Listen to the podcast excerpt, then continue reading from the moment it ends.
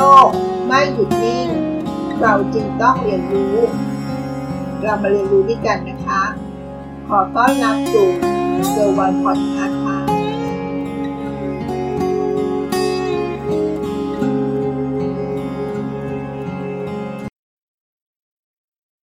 เรามาคุยเรื่องการเงินกันบ้างนะคะหัวข้อชวนคิดในวันนี้ก็คือเพิ่มเงินออมในบัญชีเราก็ต่างรู้ดีนะคะว่า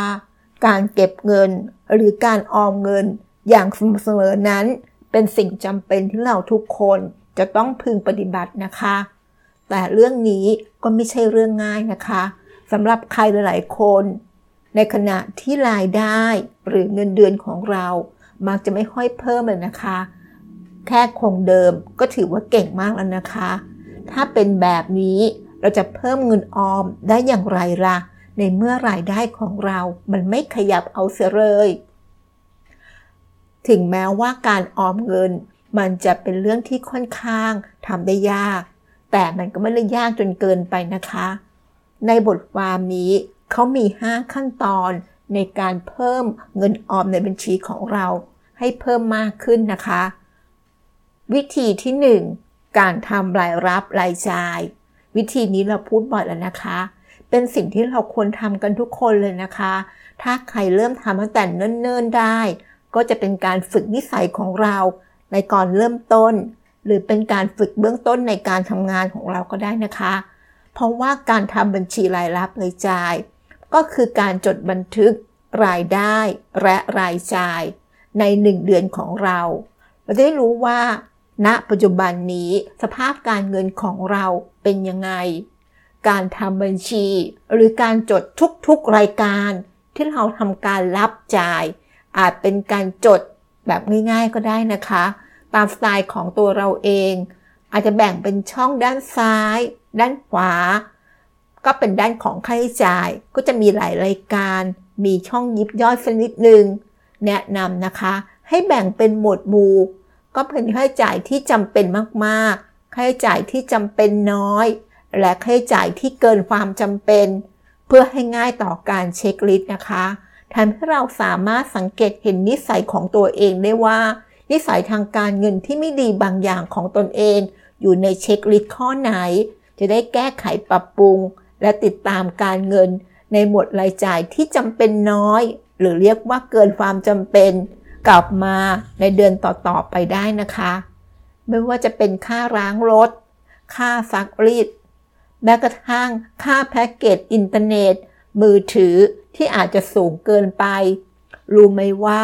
การทำบัญชีรายรับรายจ่ายนี้ก็เหมือนกับการตรวจสุขภาพทางการเงินของเราในขั้นต้นนะคะจะได้มองเห็นสภาพพื้นฐานของเราเลยว่าเราใช้จ่ายอะไรที่มันเกินความจำเป็นมากไหมหรือเปล่าและบางรายจ่ายเราควรจะมีการประหยัดเก็บออมเราก็จะมีเงินเหลือได้นะคะเพียงแค่นี้รายได้เท่าเดิมแต่ก็มีเงินออมเพิ่มขึ้นได้นะคะวิธีที่2จัดการหนี้ตรวจสอบหนี้ทั้งหมดแล้วก็ทำการเคลียร์หนี้โดยเฉพาะหนี้ที่มีดอกเบี้ยสูงๆก่อนนะคะซึ่งขั้นตอนนี้ให้มุ่งเน้นไปที่หนี้บริโภคหนี้จากบัตรเครดิตบัตรกดเงินสดเพราะหนี้ส่วนนี้จะเป็นหนี้ระยะสั้นเราสามารถทำได้ทันทีโดยค่อยๆลดอยู่ในวงเงินที่จ่ายได้ตามกำหนดและไม่จ่ายแค่ขั้นต่ำนะคะ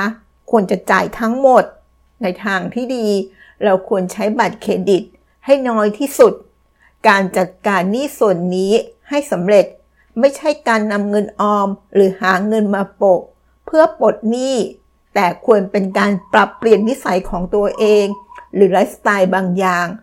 ควรนำใบแจ้งหนี้ของบัตรเครดิตที่รูดไว้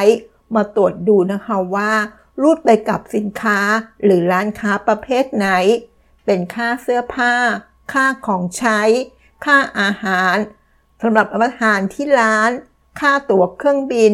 ค่าใช้จ่ายในการเดินทางท่องเที่ยวแล้วนำมาปรับลดดูนะคะอาจจะตั้งกฎบางข้อขึ้นมาเช่นถ้าในรายการใบแจ้งหนี้มีรายการซื้อเสื้อผ้าใหม่แทบทุกเดือนอาจต้องตั้งกฎว่าจะไม่ซื้อเสื้อผ้าใหม่ เกินครั้งละ1ชุดและจะไม่ซื้อในเดือนถัดไปและทำแบบนี้กับค่าใช้จ่ายอื่นๆในทำนองเดียวกันนะคะการใช้วิธีนี้ก็จะเป็นการกดดันเราสักนิดนึงและเป็นการสร้างความท้าทายให้ตัวเองด้วยนะคะซึ่งในบทความนี้เขาก็แนะนำวิธีการจัดการหนี้โดยการใช้บัตรเครดิตให้น้อยลงหรืองดใช้ไปเลยนั่นเองค่ะแต่จริงๆแล้วในความเห็นของตัวเองก็ไม่ค่อยเห็นด้วยเท่าไหร่นะคะเพราะบัตรเครดิตจริงๆแล้วมันก็มีประโยชน์อย่างมากเลยถ้าเราใช้อย่างถูกวิธีและก็รู้จักใช้แต่ถ้าเกิดใครที่ใช้บัตรเครดิตแล้วรูดอย่างเดียวโดยไม่รู้จักคิดซะก่อนแบบนี้ก็ไม่แนะนำให้มีบัตรเครดิตนะคะทางนี้ทางนั้นก็ขึ้นอยู่กับตัวเองเป็นหลักละกันค่ะวิธีที่3เก็บออมทันที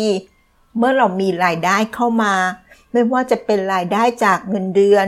รายได้พิเศษต่างๆโดยจัดสรรเงินออมให้พอเหมาะกับกระแสเงินสดและรายได้ประจำที่ได้รับให้ถือว่าเป็นเงินออมหรือมองเป็นลักษณะของค่าใช้จ่ายก็ได้นะคะที่ต้องจ่ายเป็นอันดับแรกเราจะได้ทำการเก็บออมไว้ก่อนให้มันมีความสำคัญพอๆกับค่าน้ำค่าไฟค่าอินเทอร์เน็ตค่าโทรศัพท์เราไม่ต้องออมมากนะคะเราจะ 10% 20% แต่ต้องออมอย่างสม่ำเสมอ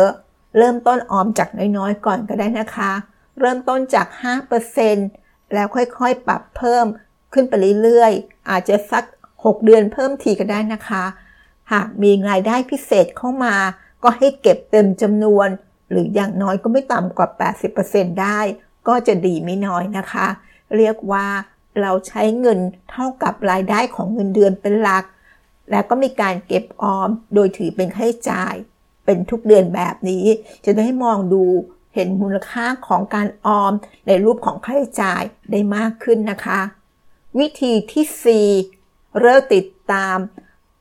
ขายของออนไลน์ที่เราชื่นชอบและติดตามอยู่นะคะ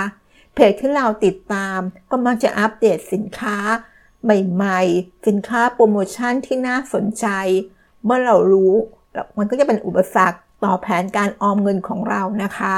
แล้วก็มาติดตามเพจที่เกี่ยวกับการออมเงินการลงทุนเคล็ดลับการออมเงินต่างๆจะได้เป็นส่วนหนึ่งที่ทำให้เราโฟกัสในเรื่องของการเก็บออมมากขึ้นนะคะและวิธีสุดท้ายวิธีที่5ตั้งบัญชีสำรองเมื่อเริ่มมีเงินออมแล้วนะคะแนะนำให้แยกเป็นบัญชีสำรองไว้จำนวนหนึ่งเผื่อเหตุฉุกเฉินไว้ก่อนเลยนะคะและถ้าเราไม่ใช่ข้าราชการหรือทำงานในบริษัทที่เปิดค่ารักษาพยาบาลได้เต็มจำนวนแล้วก็ควรทำประกันเอาไว้ด้วยนะคะเพื่อเป็นการป้องกันความเสี่ยงที่จะเกิดขึ้นกับการเก็บออมเงินของเราได้นะคะแล้วที่เหลือค่อยนำไปลงทุนต่อยอดให้เพิ่มพูนโดยศึกษาเลือกช่องทางในการลงทุนให้เหมาะกับเงินออมที่มีอยู่แนะนำนะคะว่า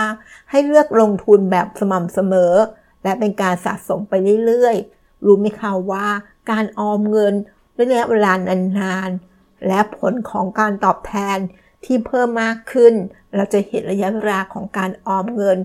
ว่ามีเงินเพิ่มขึ้นอย่างเห็นได้ชัดเมื่อผ่านไปสักระยะเวลาหนึ่งนะคะการมีบัญชีสำรองนอกจากจะช่วยให้เราสบายใจแล้วนะคะยังทำให้การออมเงินของเราไม่สะดุดได้นะคะจะได้เป็นไปตามแผนที่เราได้สร้างไว้เพราะถ้าเหตุฉุกเฉินอะไรเราก็มีเงินก้อนหนึ่งที่เผื่อเหตุฉุกเฉินเอาไว้แล้วก็ควรจะมากพอสมควรนะคะสัก3เดือน6เดือนหรือจะเป็น1ปีก็ดีนะคะเพื่อพอเอาไว้เป็นเบาะป้องกันรองภัยได้ค่ะนั่นก็คือ5ขั้นตอนในการเพิ่มบัญชีเงินออมของเรานะคะวิธีที่1การทำบัญชีรายรับรายจ่ายที่จริงรายรับนี่อาจจะมีไม่เยอะนะคะแต่รายจ่ายนี่ต้องเก็บทุกรายการนะคะวิธีที่2จัดการหนี้โดยเขียนหนี้ที่มีดอกเบี้ยสูงออกไปก่อนนะคะและการใช้บัตรเครดิตให้น้อยลงก็จะเป็นเรื่องที่ดีในการไม่ทำให้เรามือเติบนะคะวิธีที่3เก็บออมเงินทันทีเมื่อเรามีรายได้เข้ามาทุกเดือนจากเงินเดือนถ้าเป็นรายได้พิเศษก็เก็บเต็มจำนวนได้ก็ดีนะคะวิธีที่ เลิกติดตามเพจที่ขายของออนไลน์ที่ทำให้เราต้องเสียเงินนั่นเองนะคะแล้วก็ติดตามเพจต่างๆที่ทำให้เราทำการออมเงินได้มากขึ้นไม่ว่าจะเป็นเพจการเงินการลงทุนเคล็ดลับการออมเงินต่างๆนะคะและสุดท้ายวิธีที่5การตั้งบัญชีสำรองเผื่อเหตุฉุกเฉินและ3เดือน6เดือนหรือ1ปีก็ได้นะคะนั่นก็คือเรื่องราวที่มาฝากกันในวันนี้นะคะหวังว่าเคล็ดลับของการเพิ่มบัญชีเงินออมของเราจะทำให้เรารู้จักคุณค่าของการเก็บออมและทำอย่างมีวินัยนะคะคำว่าวินัยเป็นสิ่งที่สำคัญมากๆเลยนะคะถ้าเรามีวินัยกับการเงินได้เราก็สามารถที่จะสร้างวินัยกับเรื่องอื่นๆได้ไม่ยากเลยค่ะขอบคุณที่รับฟังแล้วพบกันในวันพรุ่งนี้นะคะสวัสดีค่ะ